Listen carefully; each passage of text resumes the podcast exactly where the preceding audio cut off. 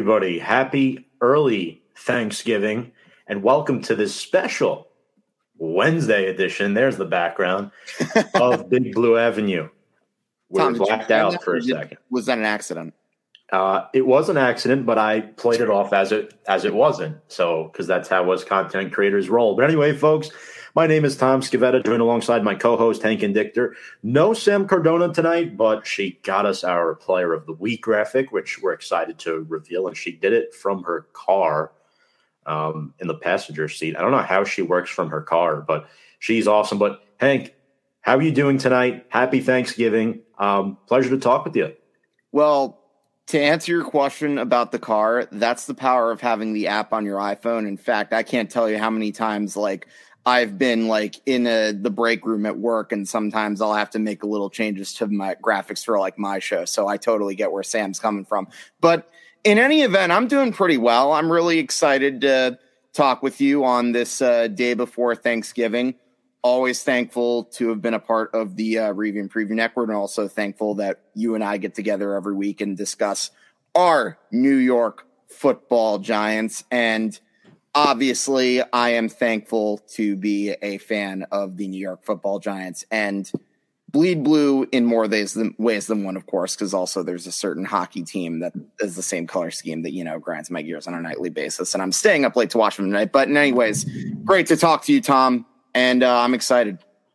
I'm thrilled, and I hope you are all too, folks. Uh, make sure to go check us out. By the way, this comment from Noah is absolutely hysterical. Noah, I mean, you pull comments out of your ass sometimes, and just reading that makes my night. So, really appreciate you.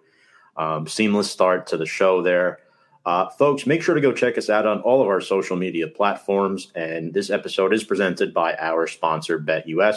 You can sign up with our promo code below at join125. Get a 125% sign up bonus when you bet on the go, anywhere, anytime. That is BetUS, America's number one favorite sports book where the game begins. Make sure to go check those guys out. They're a lot of fun.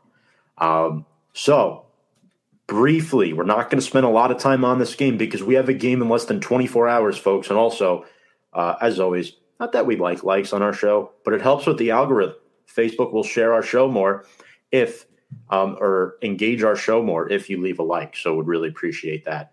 A uh, few comments here. Oh, my uh, lovely girlfriend Deanna Karen saying hi, friends with the blue heart. Yes, good color choice, Deanna. Thank you very much for that comment. Uh, Chris, that's what I'm here for, old boy. Yeah, I'm going to call you Chris if you're going to comment like that. I'm, I'm sorry. Uh, Christopher Noah Dibler. A good friend across the pond, David Yates, saying hello. Evening, guys. How about them Giants? You know what? If you told me seven and three before the start of the season through 10 games, I'd sign up for it, Hank. I don't know about you. Um, unfortunately, though, that loss by Detroit, 31 18, does not sit well with me. We mentioned it in our game recap this week. Worst performance of the season. I'll tell you what, though, like it's nice to have a meaningful game around Thanksgiving, whereas last year we weren't even getting meaningful games past Columbus Day. Right. And that's a great point. Um, let's get to our week 11 key takeaways from that Detroit game. I want to get this out of the way. It's very unfortunate. Wan'Dale Robinson tore his ACL. He's done for the season. Real shame for a rookie to go down like that. Lost Shepard to the same injury, traded away Kadarius Toney. Um, really, really sucks to lose Wan'Dale. The Giants lost six players to injury on Sunday, and let's reveal them because it's a laundry list, folks. Badori Jackson with a knee injury, sprained his MCL. He'll be out for the next four to six weeks. Jason Pinnock, jaw injury. He's questionable for tomorrow's game. Fabian Moreau, rib injury. He is out for tomorrow against Dallas. So there goes our top two corners. Um, Jon Feliciano with a neck injury. He is out for tomorrow against Dallas. Nick Gates will be starting at center for Big Blue on Thanksgiving. Uh, Tyre Phillips with a neck injury. He's questionable. Wan'Dale, who we just mentioned. Those were the six injured in the, in the game. And Hank, Brian Daboll did coach his worst game of the season. I still think he should be a coach of the year candidate. But man, the Giants weren't just playing against the Detroit Lions on Sunday. They were playing against that evil You monster. want to elaborate on that? They were playing against that evil monster known as the MetLife Stadium turf that has cl- that has claimed a casualty of not just many a giant, but many an NFL player. Yeah, it, it sucks. It, it really, really, really sucks. Um, you know, I, I know the turf is being replaced. They're putting in like artificial grass or something, not natural grass, but artificial grass next season. I heard something like that. Um, Johnny Montalbano, our good friend from Myrtle Beach, South Carolina, saying hello. Hey, Tom and Hank, have a safe, happy, and healthy Thanksgiving. And to you too, Sam. And a big blue Thanksgiving at that. Hey, Johnny, long time no see. I was just uh, doing uh, picks with him and the guys that empty the bench a couple hours ago. So, in other words, this is a traditional doubleheader for yours truly here, podcasting wise. Speaking of empty the bench, make sure to go check out uh, Johnny Montalbano and Hank and Dichter on Game On on Empty the Bench podcast network. I mean, hey, the Giants will literally be emptying their bench tomorrow. No pun intended at all. Um, yeah, I'm lying to your face, folks. But uh, let's get Hank. What, what was your key takeaway from this game? I think my key takeaway was this was by far Brian Daboll's worst coaching performance of the year. And you know, look, I know you mentioned it briefly, but I'm going to elaborate on your point.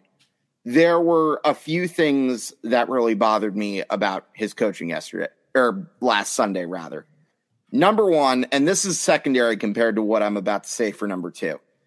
I told you that I might have gone for two after that first touchdown in the first quarter to make it a 6 3 lead. I think not going for two the second time was probably worse because by that point, it made the game 24 to 12. And I think obviously 24 14 would have been a hell of a bigger difference than 24 13 had Graham Gano kicked that field goal. And not to mention, you already knew by that point that he was having problems with the win. So that decision just did not make sense.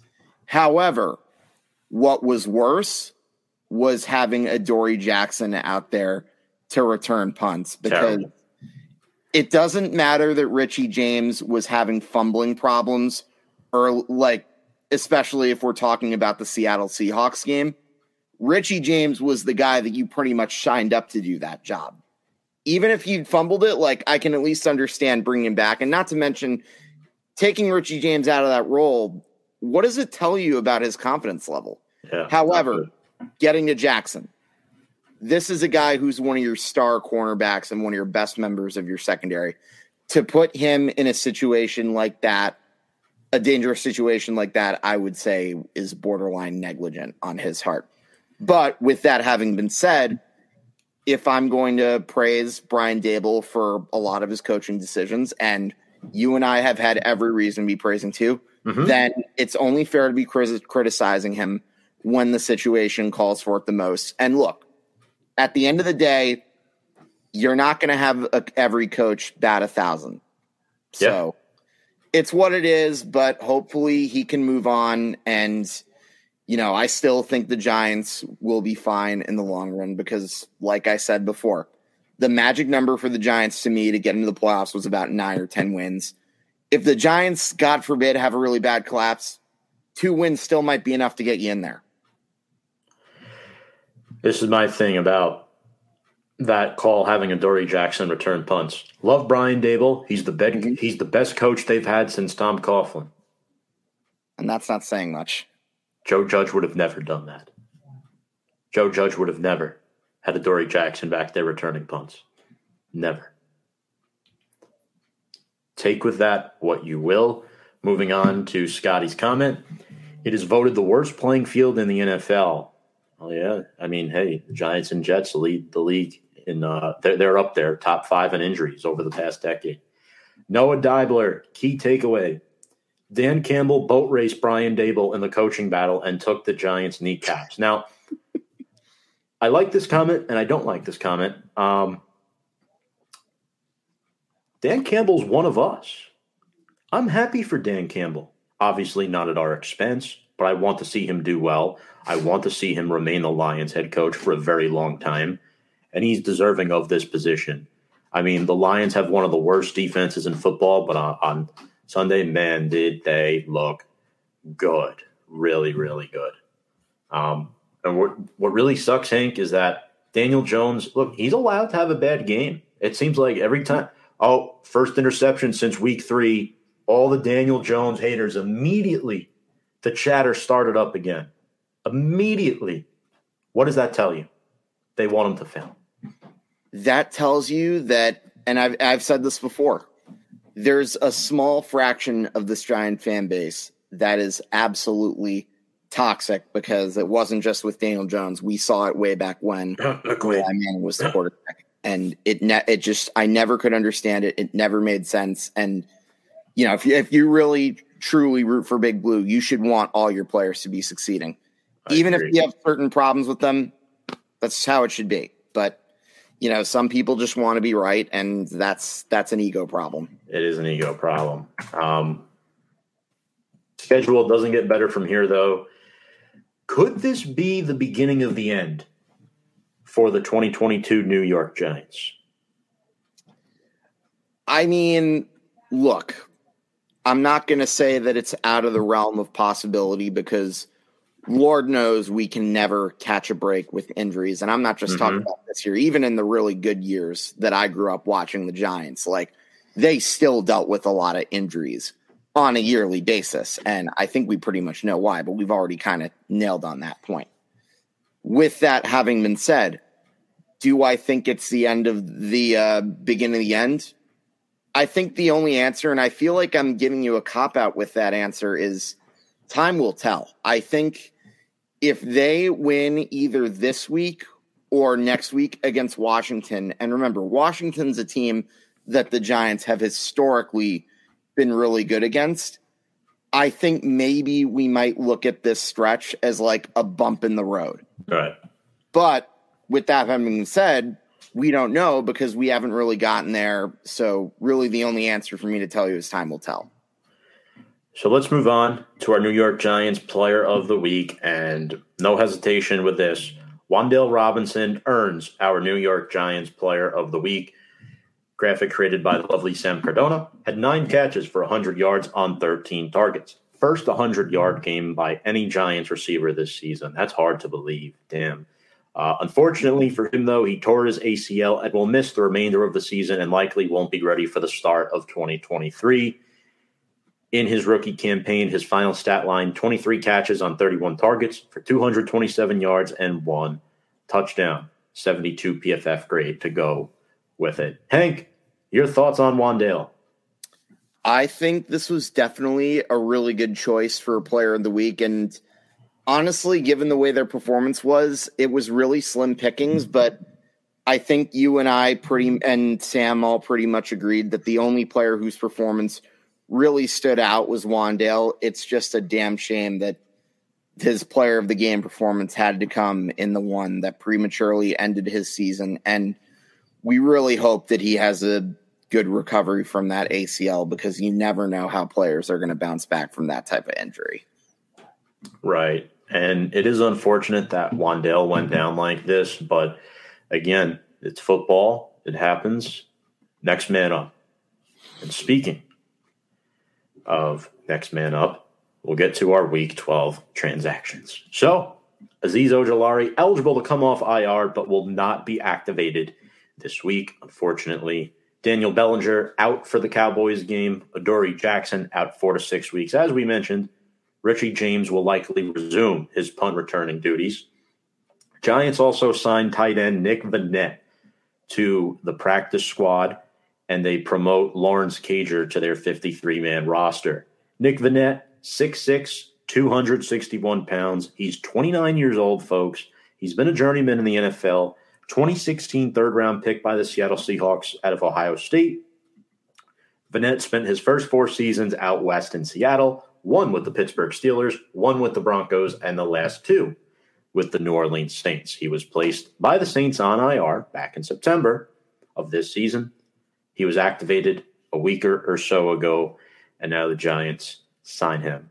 Career stats for Nick Vannett 86 catches, 832 yards, and six TDs. So this is not good news tells you Bellinger might not be as close to returning as we think, Hank. My hope is that he'll be ready for week 13 after 10 day rest off of this Thanksgiving game. Yeah, I think that's definitely hope wish definitely the target to be thinking about now at this point because I'm gonna pro we're probably gonna be talking about that next week, but I really think the um, the Washington game will probably be just as big, if not bigger, than this week against Dallas. But of course, we got to get to that week first, and obviously, of course, we should be talking about going up against the hated Dallas Cowboys on Thanksgiving Day. Absolutely, and other transactions before we get there, the Giants also promoted Devery Hamilton to their active 53 man roster. That's an extra offensive lineman, along with DB Trenton Thompson. Terrell Burgess and Corey Cunningham were elevated from the practice squad. Fan favorite linebacker from this year's preseason, Austin Calitro, was waived along with Quincy Roche. So the Giants have been making moves. Let's get to the comments before we get to our Cowboys preview. Um, Noah says you guys can criticize the Giants just fine. I criticize the Falcons, and Falcons fans call me a crackhead. L O L. Um, Big Meech, what's up, Meech? Appreciate you commenting on YouTube. If they don't sign Odell, it's over. We'll get to that. We will get to that. Um, Washington will be vulnerable after losing by 10 points this weekend. Hey, aren't they? They played the Texans this past weekend. Oh, they're playing the Falcons. That's right. That's why he said that and the Georgia comment. Yeah, of course. Are we surprised? But, no, not at all. Also, I want to wish a happy birthday to my good friend James Montefusco, the brains of the operations here at Review Preview Sports, and he asks this question. Tom, I know where you stand about OBJ, but I truly have a feeling, depending on who wins tomorrow, OBJ goes with. What do you think of this comment? I mean, it makes a lot of sense because you know you're we're talking about two teams that are essentially tied, even though like Dallas essentially is in second because they hold the tiebreaker. But I think it'll definitely be interesting to see where that goes. And you know, you, it's looking like he's going to Dallas because like all you've been hearing about is Cowboy fans or Cowboys players like trying to recruit him and all but begging him to join their team. So whether that holds any weight, we will see. Absolutely. Um, I, I, my here, here, here's my take on the Odell situation. Go for it. They might just need to sign him. They might just have to do it. But there's always a but. Of course. At the right price. If he's willing to take a one year deal, which we all know he's not willing to, then you sign him. But apparently he wants multi years.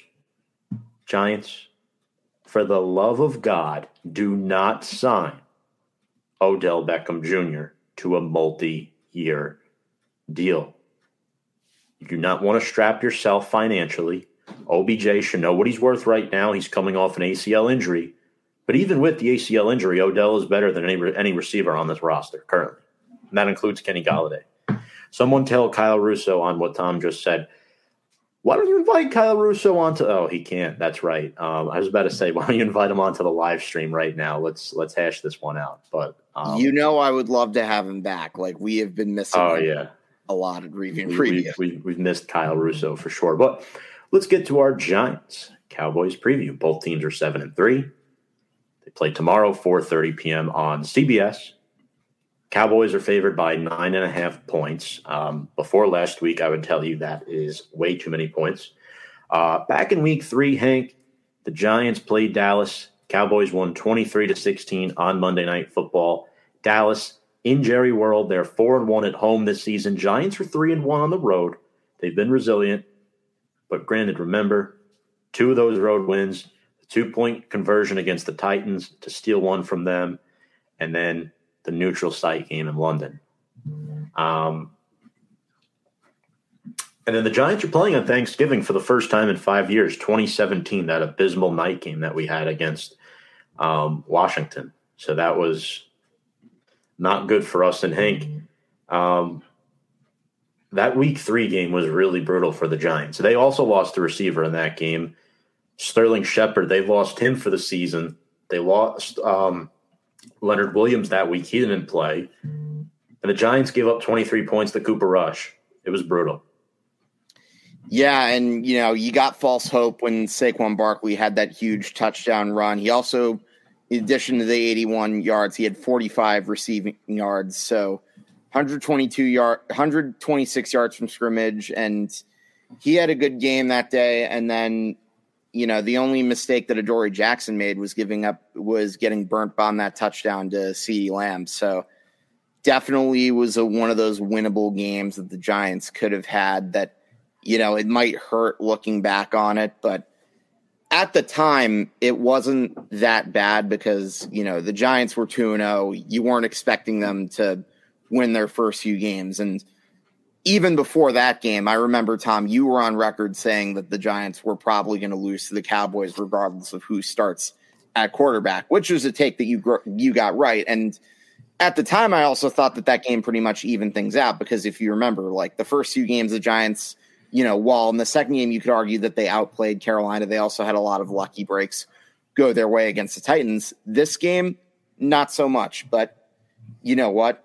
Credit to the Giants for the most part since that game. They've been resilient and finding a lot of ways to win, but this game is going to be a major, major test for the Giants. And as I said, it might not necessarily even be their biggest game coming up, but you know, we'll see how things play out.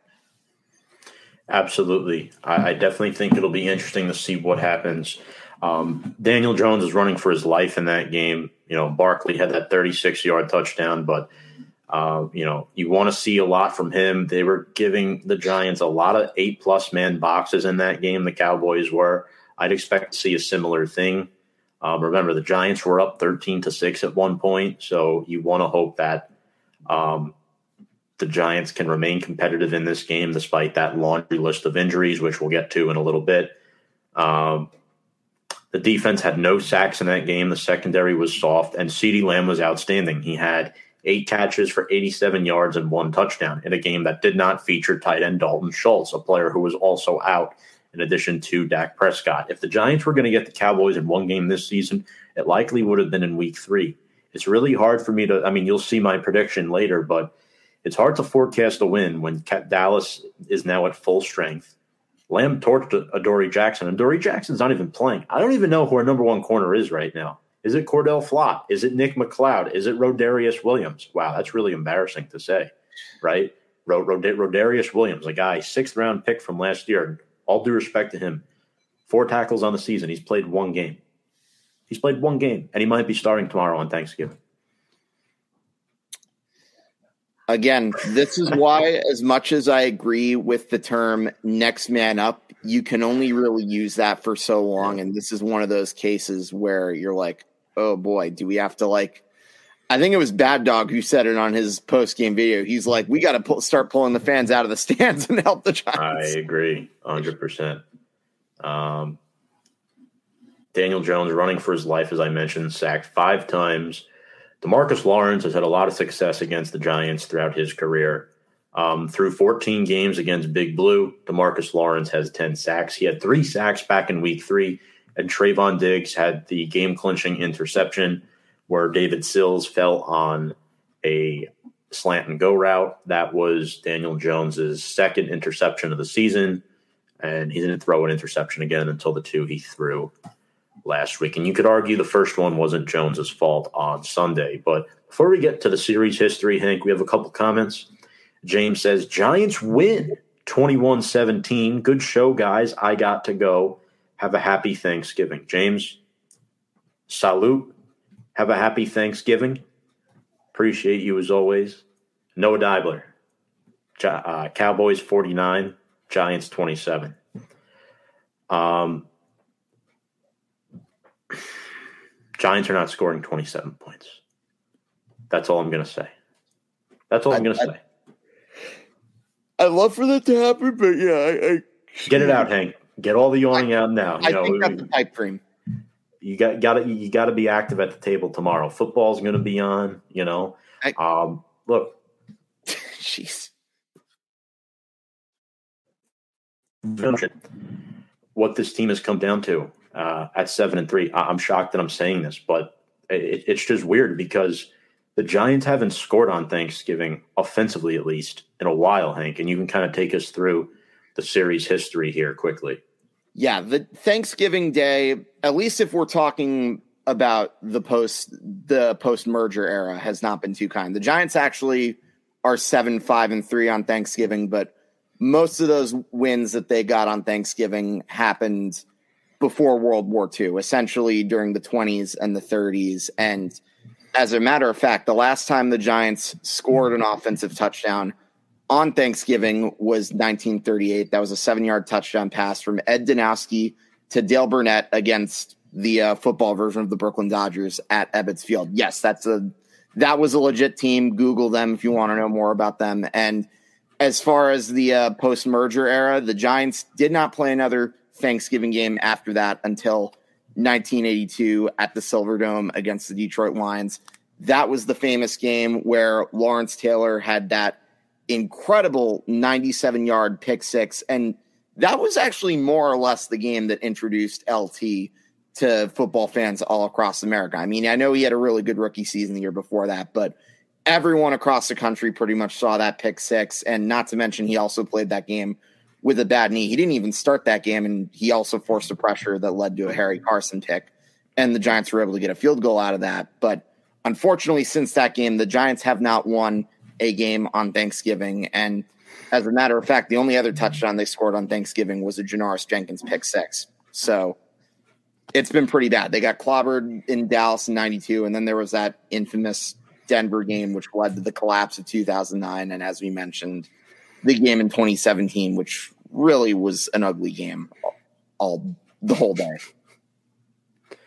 Um, yeah, it was the beginning of the end for the coach who shall not be named. His name is banned from the show. We do not say his name. We will say this, folks. He was the head coach in between Tom Coughlin and Pat Shurmur. That's what we will say. Oh yeah, that um, guy. So, a couple comments here before we bring up our special guest of the evening. We have a diehard Dallas fan backstage, and we know we're about to get it from him. John Suggs, 34-17 Dallas. Larry Johnson saying, "What's good? Tomorrow is the day with the devil face." Shout out, Larry, big Cowboys fan. Um, also from New Jersey, like our guest that we're about to bring up. Uh, LaDainian Tomlinson, no, no, no, no, no, thank you. Uh, try looking at the jersey behind me, Noah. Got to run, but for when Brian comes in, three of my favorites mm-hmm. right here. Have a happy Thanksgiving, fellas. Well, let's bring Brian in right now. Brian Attard from the Sports Box. We had him back on week three. Here he is, folks, ladies and gentlemen. Brian, welcome to the show. How are you doing tonight? Are you are you sure you really want me on the show tonight? Are, are you sure you actually want to break down this game? I, I don't. I, I, you, you know me, guys. I'm very. I am as far from a Cowboys cheerleader as there possibly is. But if you care about regular season games, I'm saying that I do, not that much anyway, because the playoffs matter. You got to feel pretty good coming out of that game last week. Not a lot went wrong. But pleasure to be on with both of you again. Two of my favorite people as well. Could also be a Ranger show while we're here. Oh, uh, let me show you my undershirt. I've got my uh, Captain Trouba Weebly blue shirt underneath. They actually won a game last night. I was impressed. And, and uh, hopefully we can sustain that. Yeah. And we saw the trade that happened today. But I mean, we could yeah. have a, a, whole show in itself about that. Um, sticking with the focus here, because yes. I know it is Thanksgiving Eve, and I'm sure all three of us have a lot going on tonight. Um, John Suggs says Pat Shurmur, LOL. Uh, thank you for the comment, John. Brian, uh, where can people find you and your work on the Sports Box before we cook this one up? Well, as as esteemed friends of review and preview, thank you again for having me on. Uh, at. Sports Box Sports, we're on Facebook, we're on Twitter. We have a variety of shows uh, throughout the week. We like to pride ourselves on being one of the earlier news breakers on social media. It's been our bread and butter for the most part, but uh, we do Sunday morning previews, 11 a.m. Uh, on uh, Sunday NFL, and I host the New York Rangers show, which I should probably do more often, uh, but they're on a West Coast road trip, and those nights keep me up. so it is what it is. Awesome. you and. I will both be staying up for that. I will fall asleep. I, I guarantee. bet, bet bet the under on me getting to the third period. Bet it hard. I'm really excited to, to talk about this. I, I, I already know who, who you're picking, and I, look, I, look, uh, Yeah. we we had you back on in week three, and I'm proud to say I was also correct that week because I, I did pick Dallas to win the game. I think Um, I convinced you of that. I, you told me that I kind of won you over. You did. Unfortunately, you did. I don't think I'll, you'll have to win me over tonight with my prediction. But my first question to you is this: Did you expect both teams to have a seven and three record heading into their Thanksgiving week match? Uh, I would say absolutely not for two reasons. One, from a Cowboys perspective, and you know, we all talk regularly, so you know, you'll know this. I, I was fully ready to tank the season when Dak Prescott got hurt. You know, there was supposed to be like a six, seven, eight week injury.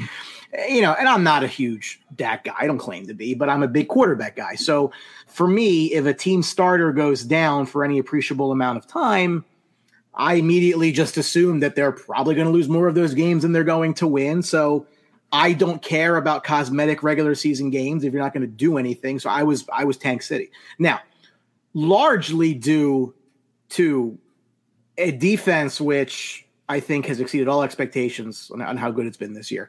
Uh, you know, they survived it and they, they're in a pretty decent spot right now. From a Giants perspective, well, no, because I'm not a Daniel Jones guy. So I did not think at all that they would be where they are. I think a ton of credit, ton of credit. I said this week three. I'm going to say it again.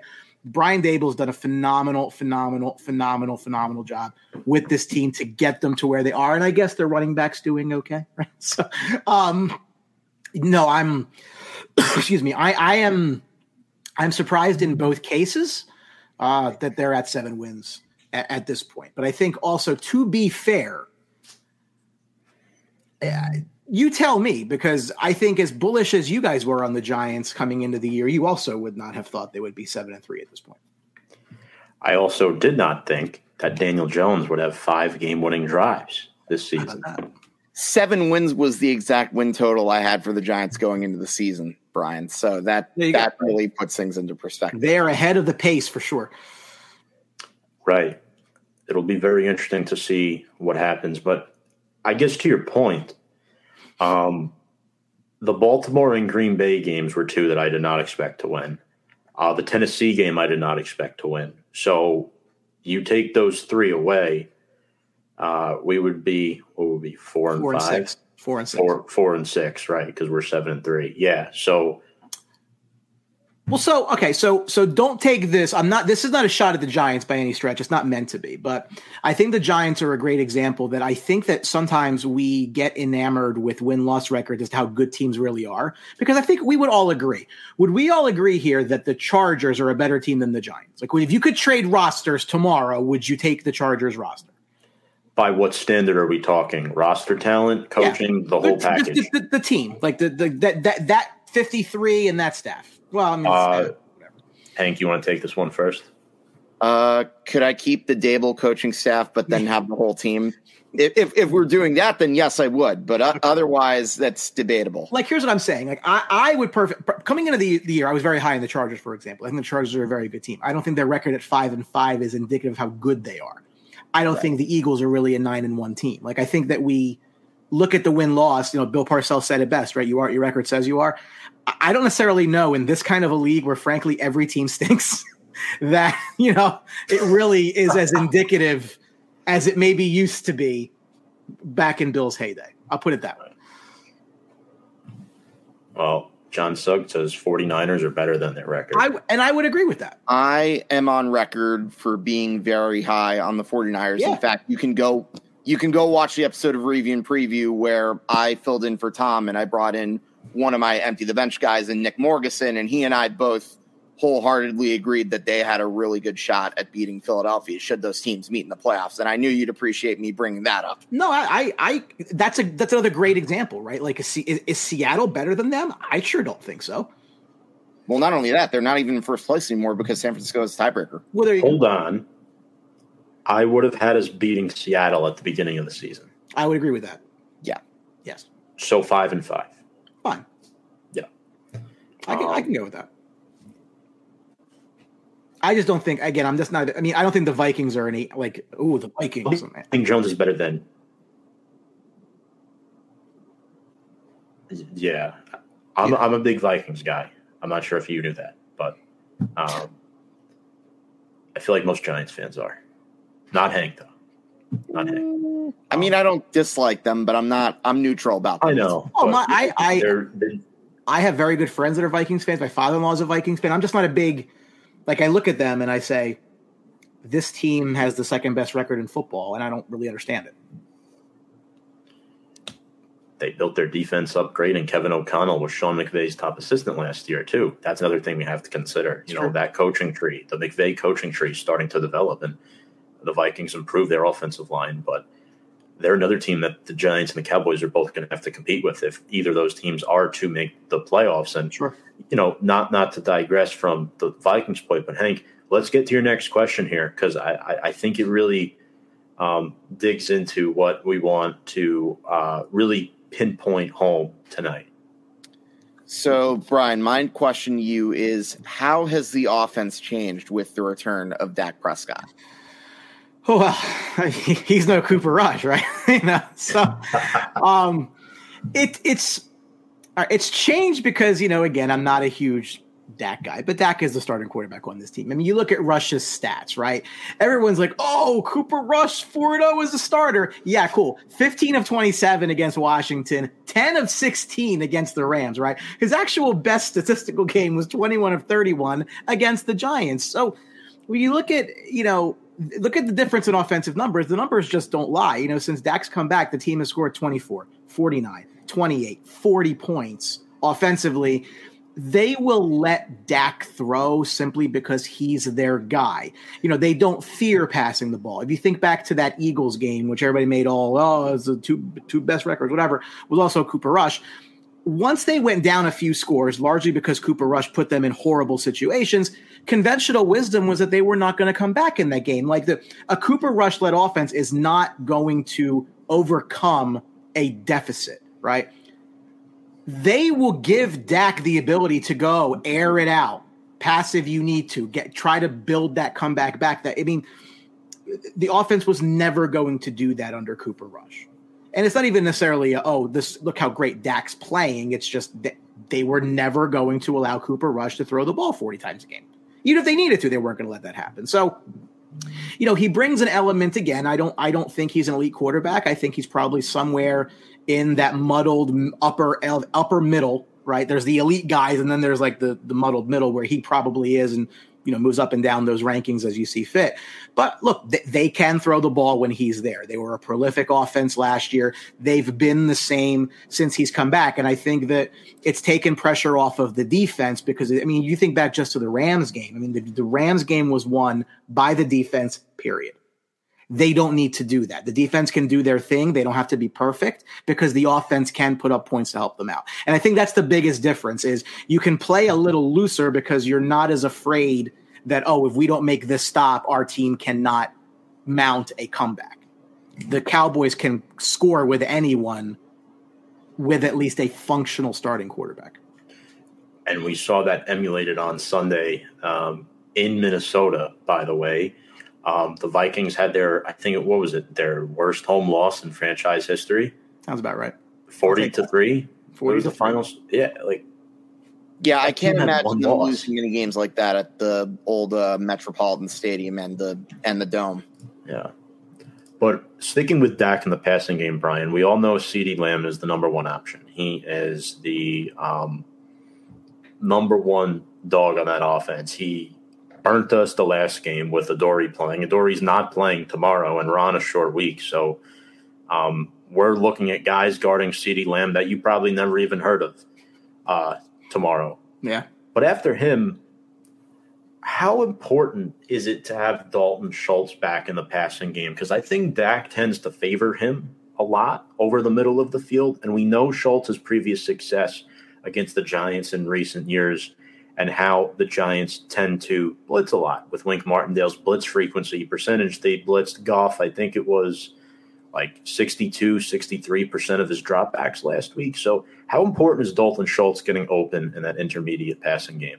Oh, I think he he's six five. He's two hundred forty something pounds. I mean, he's just a big target, right? Like Dak's not the most accurate passer in the world, right? So the bigger the target, the easier you can get the ball in his vicinity. But it's so true, and I think what changes the offense and why he's so important is because of the trust that they had that they built from last year into this year. You have that continuity there. You you you have you know where he's kind of going to be. He's the routes he's going to run. You know where he's going to be. Lamb is that alpha, or at least he's been drafted to be that alpha number one receiver. But most teams have number one and number two receivers. What you'll find around the NFL is there aren't that really that many that have that pass catching tight end which causes the matchup problems, right? Yes, you're going to put your best corner on the best receiver. That's not rocket science. But what ends up happening is you're having to bring safeties up to cover that to cover the tight end because the linebackers just can't can't stay with them. You know, the, the, the speed's not there. Schultz is a huge, huge because he is the over the middle target. Like really, their slot receiving game kind of leaves a lot to be desired. I think Lamb was was a lot of that last year with Cooper gone, which I fully supported. Again, he's the number one. Gallup has been, you know, in and out of the lineup. I mean, they haven't had James Washington all year. Noah Brown had a real nice start to the year, but you can see like Dak just trusts Schultz. So when you haven't had that time to build that relationship with your other receivers and, and the trust, that you have with your tight end, of course, that he's going to be a big part. And again, given his size of the position he plays, he is he can be that matchup nightmare. I mean, you think back to look look at a team like Kansas City, right? They lost arguably a top five receiver in all of football and Tyreek Hill. The offense has not missed a beat because of how good Travis Kelce is, because of the matchup problems that tight end produces the teams that have those elite tight ends, it is such a difference maker. I don't necessarily know that Schultz is an elite tight end, he's absolutely top 10 in the league. And I feel comfortable saying that. Great big target over the middle, and you have to account for him. And that's the other thing, too, because tight ends will stay into block. You don't know if he's going out for a pass or not. So you kind of have to, you know, structure your defense where, hey, we need to know if this guy's going out, somebody's on him. So somebody's accounted for him. If he doesn't go out and he stays in the block, somebody else is open. It's a domino effect of tight ends. Definitely. And we know he's going to be tough because what do Tom and I say a lot on this show? The Giants have trouble covering tight ends. But, anyways, my next question let's go to a different position on the offense, and that's the running backs. Do you think that Tony Pollard should be the lead running back ahead of Ezekiel Elliott? And I have a feeling I kind of know where you're going to go because I we know your opinions on Ezekiel Elliott. No, it, it, it's okay. Uh, yeah, no, it's true. I, I, I look, I I, I don't like Zeke Elliott. I'm sure he's a nice guy to hang out with, right? But I, I don't like drafting a quarter, uh, running back fourth overall. I don't like his contract. I think those are the two big problems, right? But it's a very hard question to answer because here's what I fear. There are those who have concerns on if Tony Pollard can be the guy. And I think that that's fair. I think he's more talented, especially at this point in his career, than Ezekiel Elliott is. Obviously, he moves a lot better than Zeke at this point in his career. But I don't know if Pollard can be a true bell cow, right? Like, I think if he's complemented by a bigger through the tackles type runner, yeah, he can be that guy. And I don't even know that Zeke is that guy anymore at this point in his career, which makes his contract that much worse.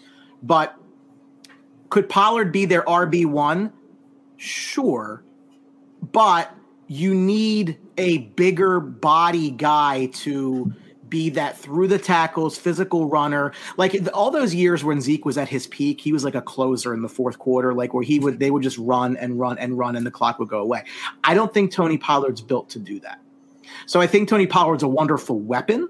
I love what I mean, look, he he has been he was a leading receiver like against Minnesota. He's led the team in rushing most games this year. Now some of that's obviously Zeke's injuries, but he's not somebody he's never going to be a Jonathan Taylor, he's never going to be a Derrick Henry, he's never going to be that guy who can be a one period.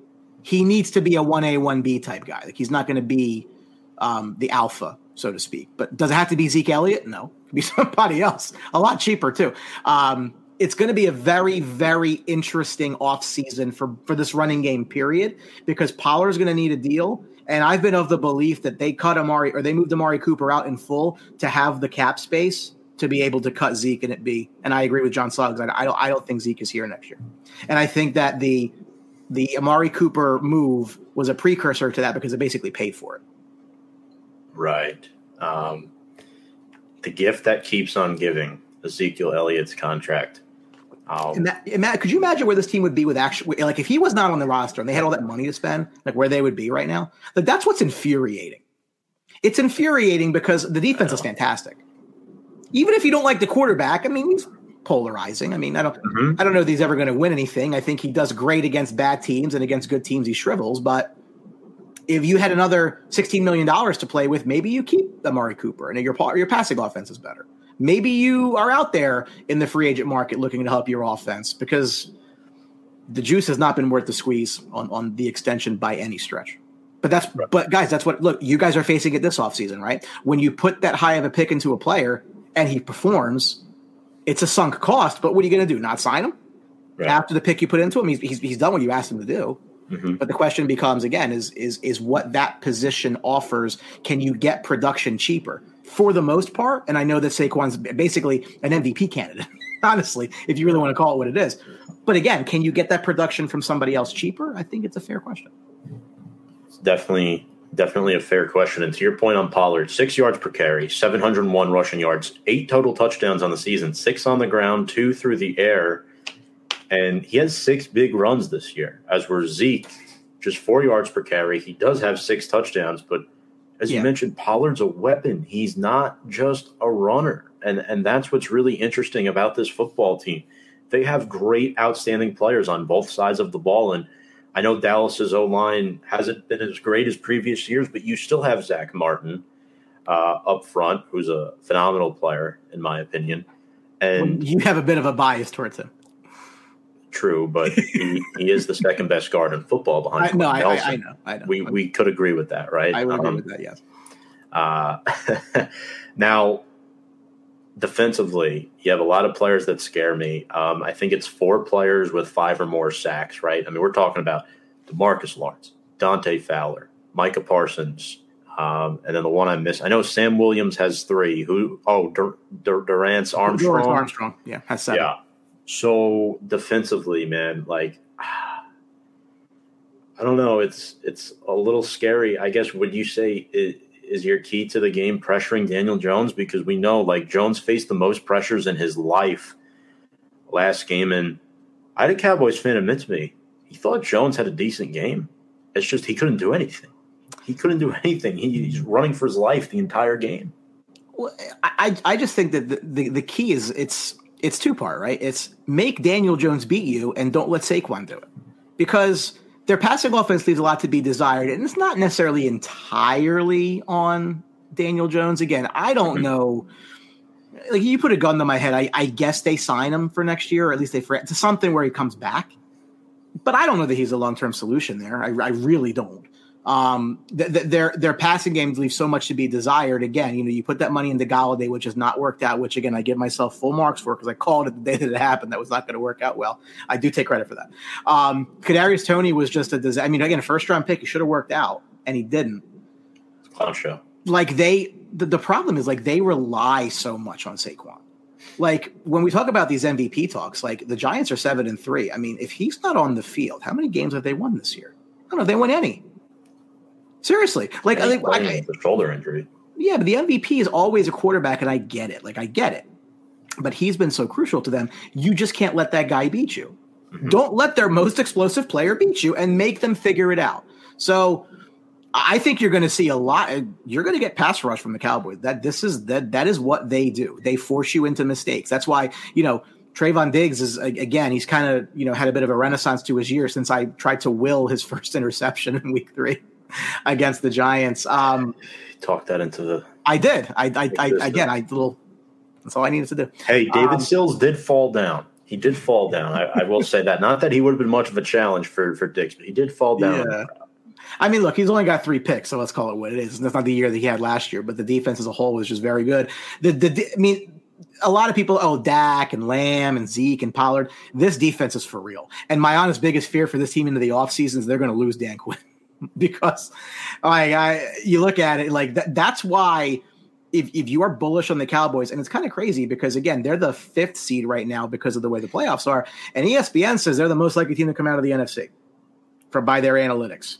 From their mouth to God's ears, right? Every year, though. Yeah, and I, am aware of that as well. Yes. Um, but I mean, I'd rather be the I'd rather be the analytics favorite than not. I mean, it doesn't really matter, but I prefer it. Um, that defense is for real, and, and that pressure is going to come. So the thing is, for for Jones is going to have to make reactions quickly, and I don't know that he has the the faith in his receivers to do that quickly. and three starting offensive linemen are out. Evan Neal Yeah. will not be playing. Jon Feliciano will not be playing. Um, Shane Lemieux and our backup Josh Ezeudu at left guard. Neither of them will be playing. Hell, our third string left guard, who started the most games for this season, Ben Bredeson, won't be playing. Oh, by the way, did I tell you Tyre Phillips has a neck injury? He most likely won't be playing either. Hank. Micah Parsons is pretty good at football.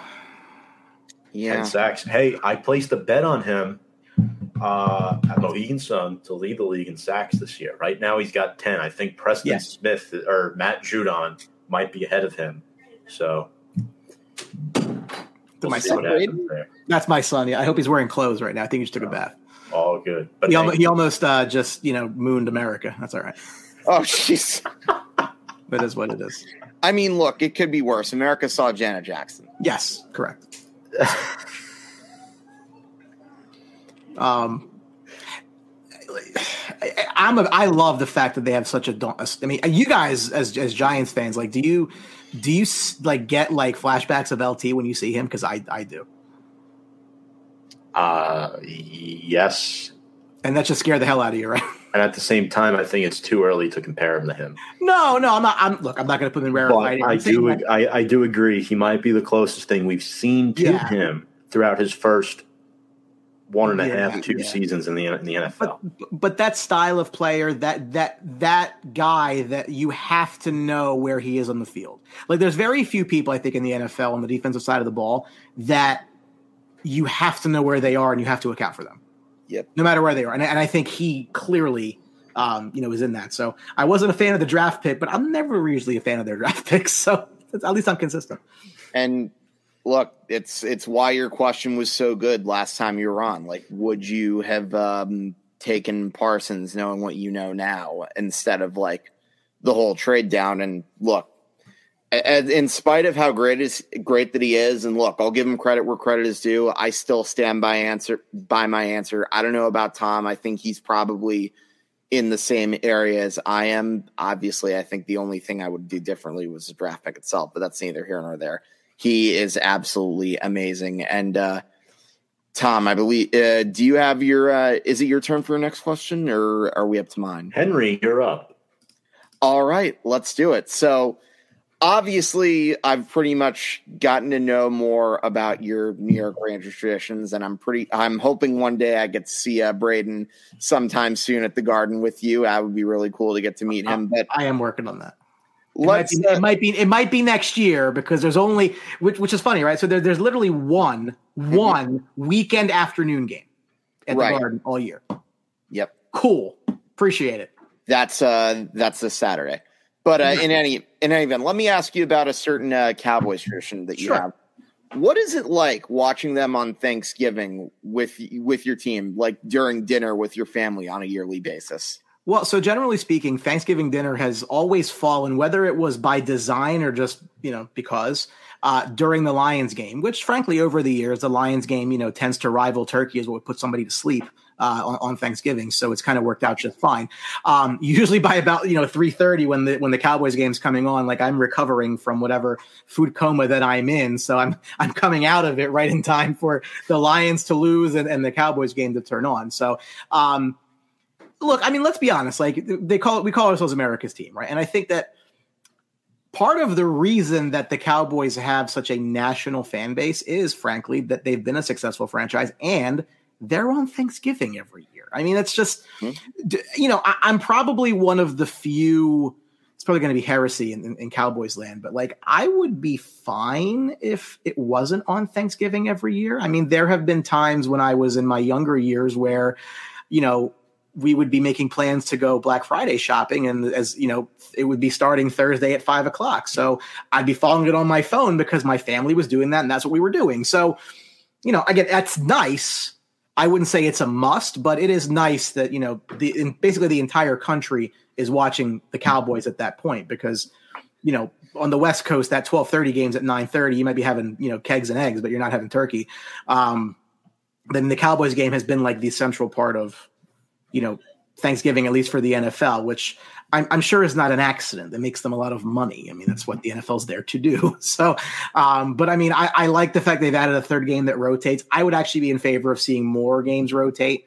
It'll never happen because you know Jerry Jones and money, but um, it, it's, Jerry Jones has a lot of power within the NFL. He does, which is funny because he's the he's the first guy to start you know talking talking smack about Roger, wanting him fired, and but he gets whatever he wants. So, well, again, who does who does Roger work for? That's true. That's, that is true.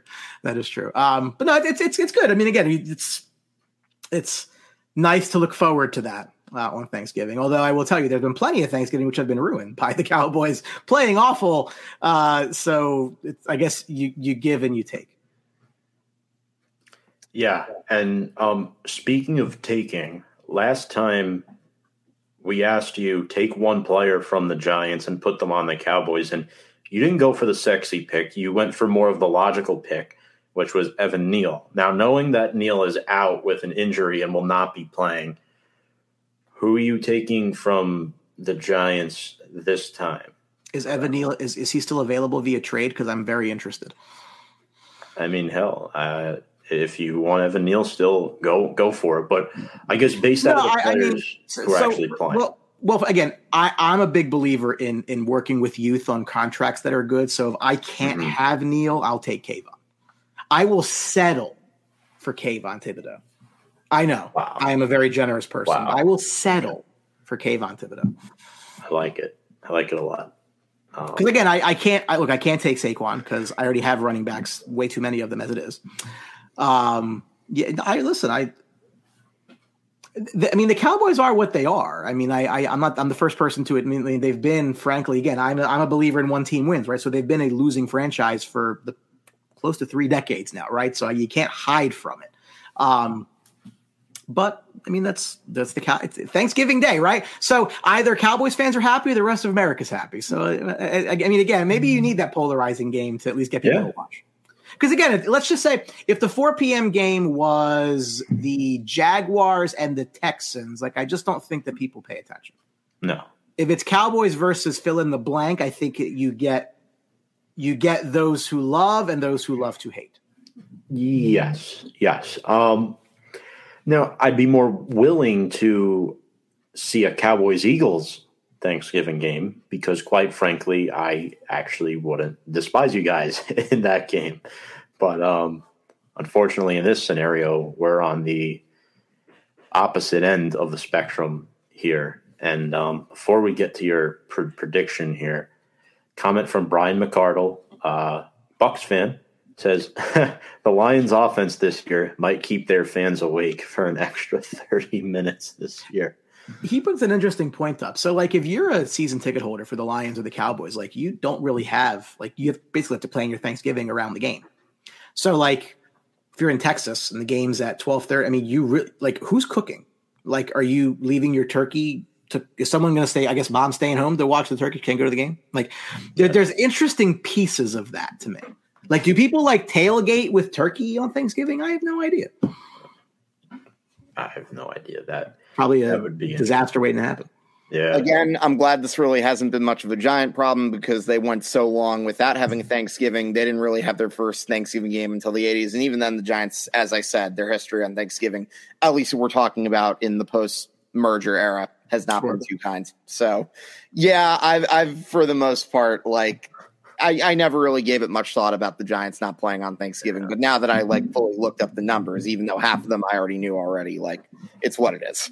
Yeah. Also, what's this illness going around the locker room? I'm looking at the injury report, Brian, and like three or four players are ill. Kelvin Joseph, Jonathan Hankins, Dante Fowler Jr., and Tarell Basham. So that's three defense. By the way, Hankins is a former Giant. Yeah, I, I'm. I'm. Well, look, you obviously you never know these days. Yeah. You know, like it's not the way it used to be two years ago where like if somebody had a sniffle they were out like they weren't risking it right the world has changed in a good way yeah. um if i had to make a guess it's probably the flu and nobody's saying anything but hopefully that's not going to be an issue and yeah you know, both are expected to play. I mean, there's there's there's things that they won't practice through, but they'll play.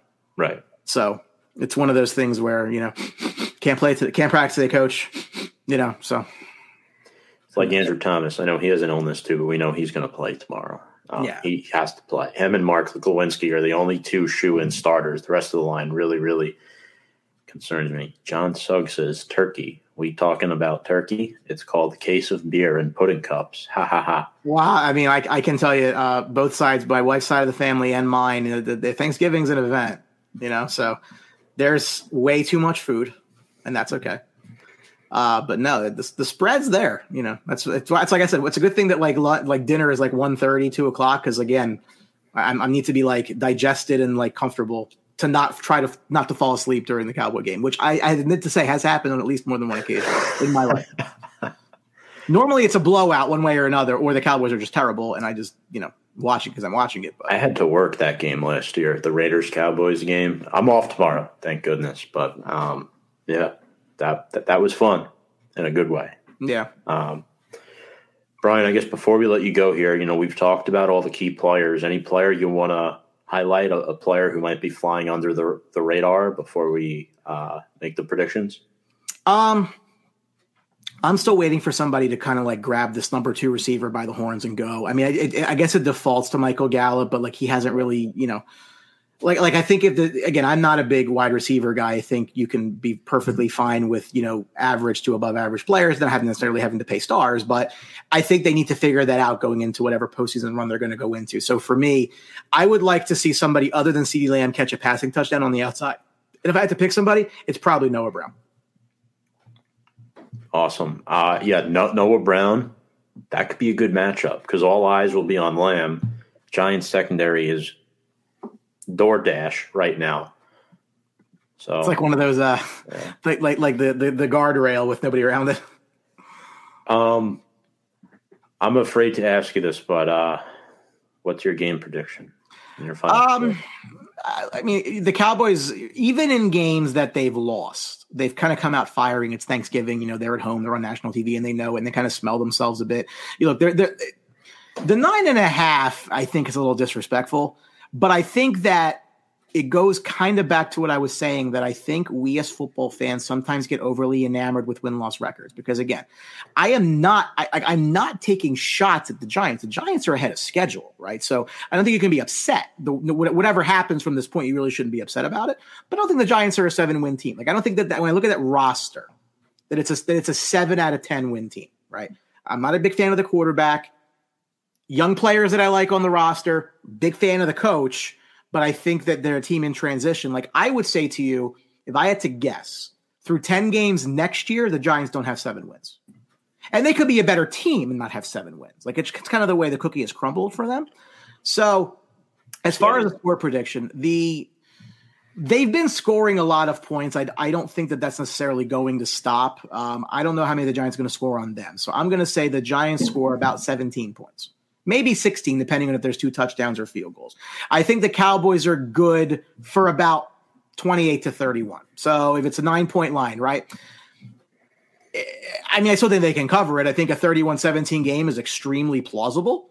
Uh, I think, uh, you know, 30 to 17 game is extremely plausible. 28 17, you know, it depends on the field goals and everything like that. But I think the Cowboys win by about between 10 and 14. I think that's probably where, where it comes out to. And that's really again, I think the I think the difference in the game is not so much their offense. I just think Dallas's defense is going to just cause them problems. And they caused them problems the first game, so I don't anticipate there being much change, especially since they're more hobbled now than they were in week 3. And add to the fact that, you know, they're going to throw more. They're going to feel empowered to throw more because they have their starting quarterback back. Right. We have 3117, Hank. I don't feel very optimistic. I'm going to say I'm going to say 24-13 Dallas. Like I- I'm sorry but like and nobody's like even swaying me on an opinion this time, much like you did with uh, Tom. Like I just think the injury situation is going to be way too big for the Giants to overcome not having either your number one or your number two cornerback to cover against the weapons that the Cowboys have is a huge deal. And unless Brian Daboll and Wink Martindale come up with the perfect game plan, it's pract- it's going to be practically impossible. I will tell you this: the head coach is the one advantage that the Giants have in this game. No, I oh I, I wholeheartedly oh, agree. I, I think Mike McCarthy's an idiot. I'm glad in- that In, fact, just to just to kind of prove that point, he is the reason they lost the Green Bay game. He wholeheartedly himself. I would also argue he's the reason they lost Philly game. No, the reason it was a Philly game is because Cooper Rush got turnover happy, which he didn't do in the in the games prior, and they put, put them back, put them in bad situations. The problem with McCarthy is, you know, I know it's an internet, so I can say whatever I want to here. I'm not going to get you know censored. He basically had small penis syndrome when he was in Green Bay because he went back home where he won a Super Bowl and oh, I have to be big, aggressive Mike McCarthy. So it's overtime, and the guy decides to not kick a field goal to take the lead. Oh, we got to go for this. Lost him the game. It is entirely 150% on Mike McCarthy. Okay, well now that if we're talking about that game, then yes, that I agree with. Although my hot take is I don't really have a problem with him going for it. I just thought the execution was bad. I thought the fact that you had third and four and you had a running back and you just you decided to throw the ball, I thought that was worse than the fourth than the fourth down. I, I just, to, to me, you, you can take the lead. You, you trust your defense. It's pretty good. Mm-hmm. All right, so it's up to me now. Um, if I go against the grain or stick with it, um, Brian, I, I, know us and you, we we've disagreed on Daniel Jones. Um, I think also part of the reason why they have been throwing the ball as much is because their offensive line is much better at run blocking than pass blocking, and the line's been a revolving door this year. I think that should be considered as well. Um, you know, I, I still I still think personally, I think Jones has been great this year. The the stats don't flash at you, but you know the fact that they have seven wins, he does deserve some of the credit as, as well, and I think he's going to keep them in this game. Um, I think he's going to throw the ball a lot more. Him and Darius Slayton have a really good connection. Um, I think having him out there will help. Kenny Golladay finally made a couple catches last week. Will Golladay score his first touchdown on Thanksgiving? I'd be thankful for that. Even if the Giants lose, I'd be thankful for that. We paid this guy all this money, and he doesn't score a touchdown throughout the first, uh, you know, 12, 15 games of his Giants tenure. But you're right. At the end of the day, um, this pass rush is scary. Um, try not to um, commit too many turnovers or eat too many turnovers, I should say. Um, so give me Dallas by a final score of 27 to 17. So I have the same score for the Giants as Brian, but I do think our defense, I think Wink Martindale um, finds a way to adjust things this time, despite all the issues in our secondary. I think Kayvon Thibodeaux has a good game. I think Leonard Williams and Dexter Lawrence have a good game. So again, defense might keep us in it early, but I think Dallas eventually I, pulls I off. would say I would say this. I think if the Giants win the toss, they should take the ball. Like I feel as though Jones always calls tails on the road. interesting. It's good. It's Yeah. good. That's good intel. I like that. I, I feel as though the, if for the Giants to win this game, they need to get Dallas off their high horse. They need to put some fear in them, right? Mhm. So if the Giants get the ball first and go in there and score a quick one, take the lead, then you know now it's up to Dak. So just imagine a scenario, right? Giants get the ball first. uh, Giants have a eight play, 80 yard drive. They score a touchdown. Dak goes out there and it's three and out, or it's or it's one first down and then it's a, they, they, you know they have to punt the ball away. The Giants go up ten nothing. Now that is something where then you start to get in here on him, and I don't think he's that strong mentally. I never did. So that would be for the Giants, I think, to win this game, they need to get a ten point lead on the Cowboys at some point early get them off their game. Like play the psych let's play the psych version of this. Like make them think okay hey this is we we we did what everyone did with with, with minnesota that game is over. They're going to come in smelling themselves. It was only four days ago. There has been a lot of time to you know digest it we're talking about food right? So that i think would be the key for the giants to win. Do you, do you think i'm like if dallas goes up 14 nothing i think that i think it's done control the game, keep shorten the game, keep Dak off the field. limit his opportunities, and then when he does have opportunities, pressure him. You have to pressure him. Thibodeaux really needs to step it up because I mean, you know, he's been playing okay. The numbers aren't there. For me, it's not all numbers because I mean, you mentioned this earlier. Diggs only three picks. I think he's playing better coverage wise. I would agree with you. Yes. Yeah. So, but, but, you know, but part of him having three picks is he's not getting thrown at as much. Right. All those Darrelle Revis years, right? Those numbers weren't necessarily like you know gaudy in your face, but they didn't throw True. the ball at him. So how are you going to pick what's not thrown at you? It's like Sauce Gardner at Cincinnati last year. Yeah. Nobody threw his way, but he still was a number four overall pick, and look what he's doing for the Jets. If you But- have a guy like that that just basically like eliminates half the field, that's such an advantage. And now that Sauce Gardner pick, Giants were one off, one off. Um, Brian, any final thoughts here before we let you go? Um, you know, we'd love for you to plug all your podcasts. Again. I, listen, I I always enjoy my time with you all. I hope all of your followers are following and liking the review and preview on all of your outlets. You know, your YouTube and Facebook and everything else. Uh, again, I run for the mo- for all intents and purposes uh, at, at the Sports Box. So at Sports Box Sports, Facebook, Instagram, Twitter. Uh, we do breaking news. I I like to think some of my memes are relatively funny. I, it depends on. I guess the the audience. Um, usually that's me, and sometimes it's received well. Sometimes it's only funny to me, but I laugh, so it was all right. Um, but yep, we're uh, our next show will be Sunday morning. We'll be recapping these three games and getting ready for uh, you know a, a Sunday full of you know the, the thing about the NFL is the. I'm a firm believer that these games have never mattered less, which in a way kind of makes them matter more. It's a very strange dichotomy in the NFL right now. I think everybody stinks. It's weird, right? But it makes for entertaining football because everybody's got problems. parody. Yeah, I don't know. That, like, I, The, I the Bills- remember guys, when we were coming, we were kids. Like, I remember those. The, I, look, I'm not looking for this to be the NBA where there's like super teams, but there were teams that were just awesome. That you know, the the Manning Brady games, the Colts Pats were mm-hmm. awesome, right? And they were in it every year. Like, I miss having those elite teams. Like, I'm a to me, sports is cyclical. Like you go for it when you have it, you sell off when you don't, and build it up again. And I think what's happening is everybody stinks. They don't practice anymore, so and it looks like it in the games. Um, like I said, I I don't know the football today is better than it was 20 years ago. Is that the old, is that the grandpa in me talking because I'm 38? Oh No. old man, right? But I, I I think the game was better. But I think that you know two teams that are terrible can make an entertaining football game too because a lot of mistakes. Right? Absolutely, and um, I think that's a good point too. NFC East terrible last year, great this year. Well, right? yeah, but Everyone's they also had the week. They also had the weakest schedule, right? Like, right, the weak schedules for everybody, especially Philly. Uh, screw Sure. them. We could all agree on that. Uh, oh, 100.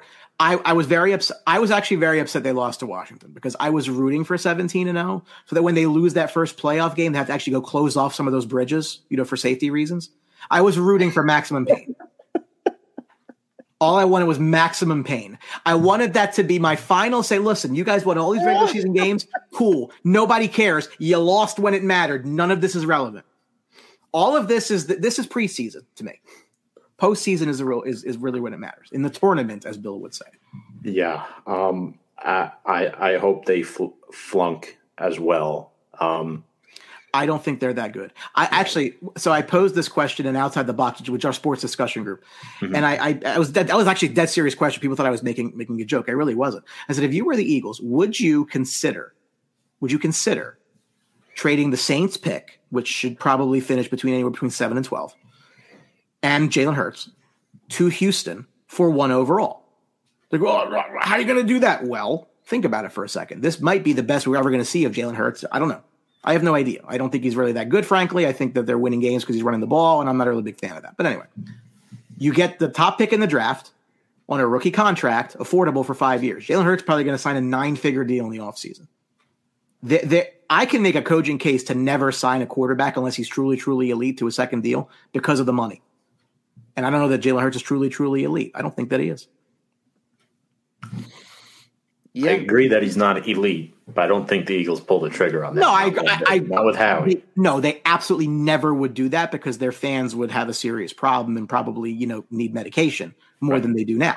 But again, when you look at it from just a dollars and cents perspective, is well, I get the number one pick in the draft. I get this number one overall pick for five years. Cost actually a really interesting point was made by a buddy of mine, Brandon Gazzara, who has done Sports Box on and off. He said the Eagles actually would have been better off had they took Hurts in the first round than the second round because they would have had that fifth year option. Like if if if, if you twist the picks and you take Hurts in the first round and Reagor in the second, who probably would have been there because he stinks anyway Right. Hurts Hurts has a, sec, a year option. Nobody's pissed as much about Ray because he's only a second round pick, and they're in a better position. And I would agree with that. I mean, it's hindsight, right? But now they're gonna have to pay this kid. That's what happens when you don't take a guy in the first round. Right. Especially with the franchise tag too. That would be essentially their version of the fifth year option, paying Yeah. him a boatload of money Sure. for a quarterback franchise tag. Yeah, So- and their roster's got a lot of free agents. And a lot of old guys too. They do. They just they would just went to a, in a nursing home, just picked up Linval Joseph and Ndamukong Suh. Right. Exactly. Um yeah. That, that's so funny, man. I don't know how you do it down there, but uh I, I I like to think I'm like the zookeeper. I've been monitoring the species for years, so I know exactly how to make them tick. I know exactly how to make them mad. I know exactly how to calm them down. It's like you know what's a Jane Austen and, and the gorillas. And this is why we like to invite you on this giant show twice a year. I- Yes. We all hate pleasure. that. We all hate that team. It's an awful fan base. Yeah. I have friends. They know. I call them losers and troglodytes all the time. Um, generally, and I, again, I would like to think, I would like to think that for the most part, like the other three teams in our division really don't generally hate each other that much.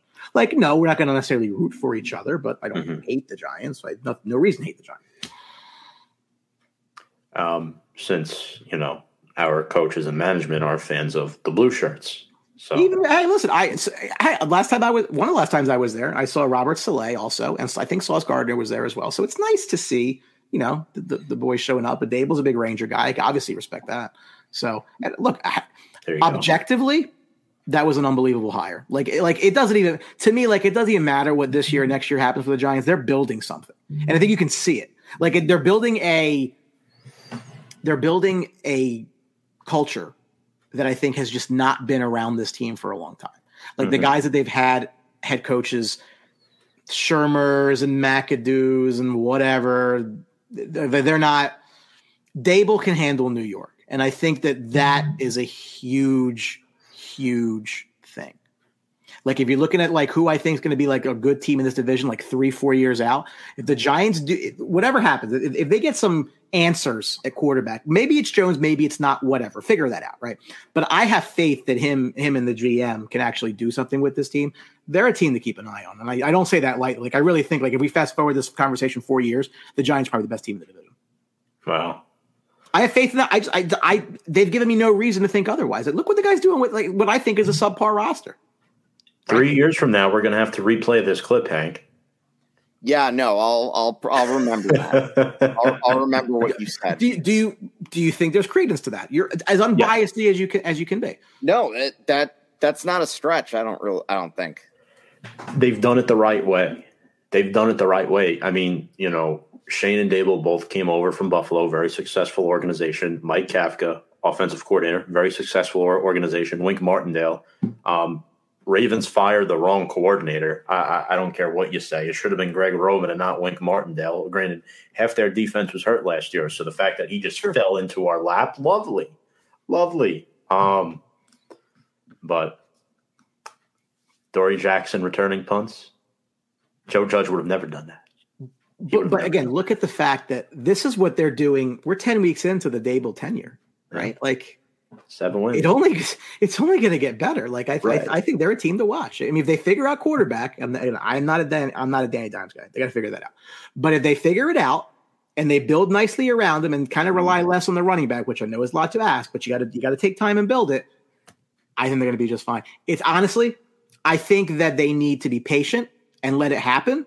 And I think if you listen to what you know Mara said in the offseason about like we haven't given this quarterback any time to like I think that this time around he actually will be patient with this. Like I think that I think Daboll's got enough brownie points from this year to to earn that.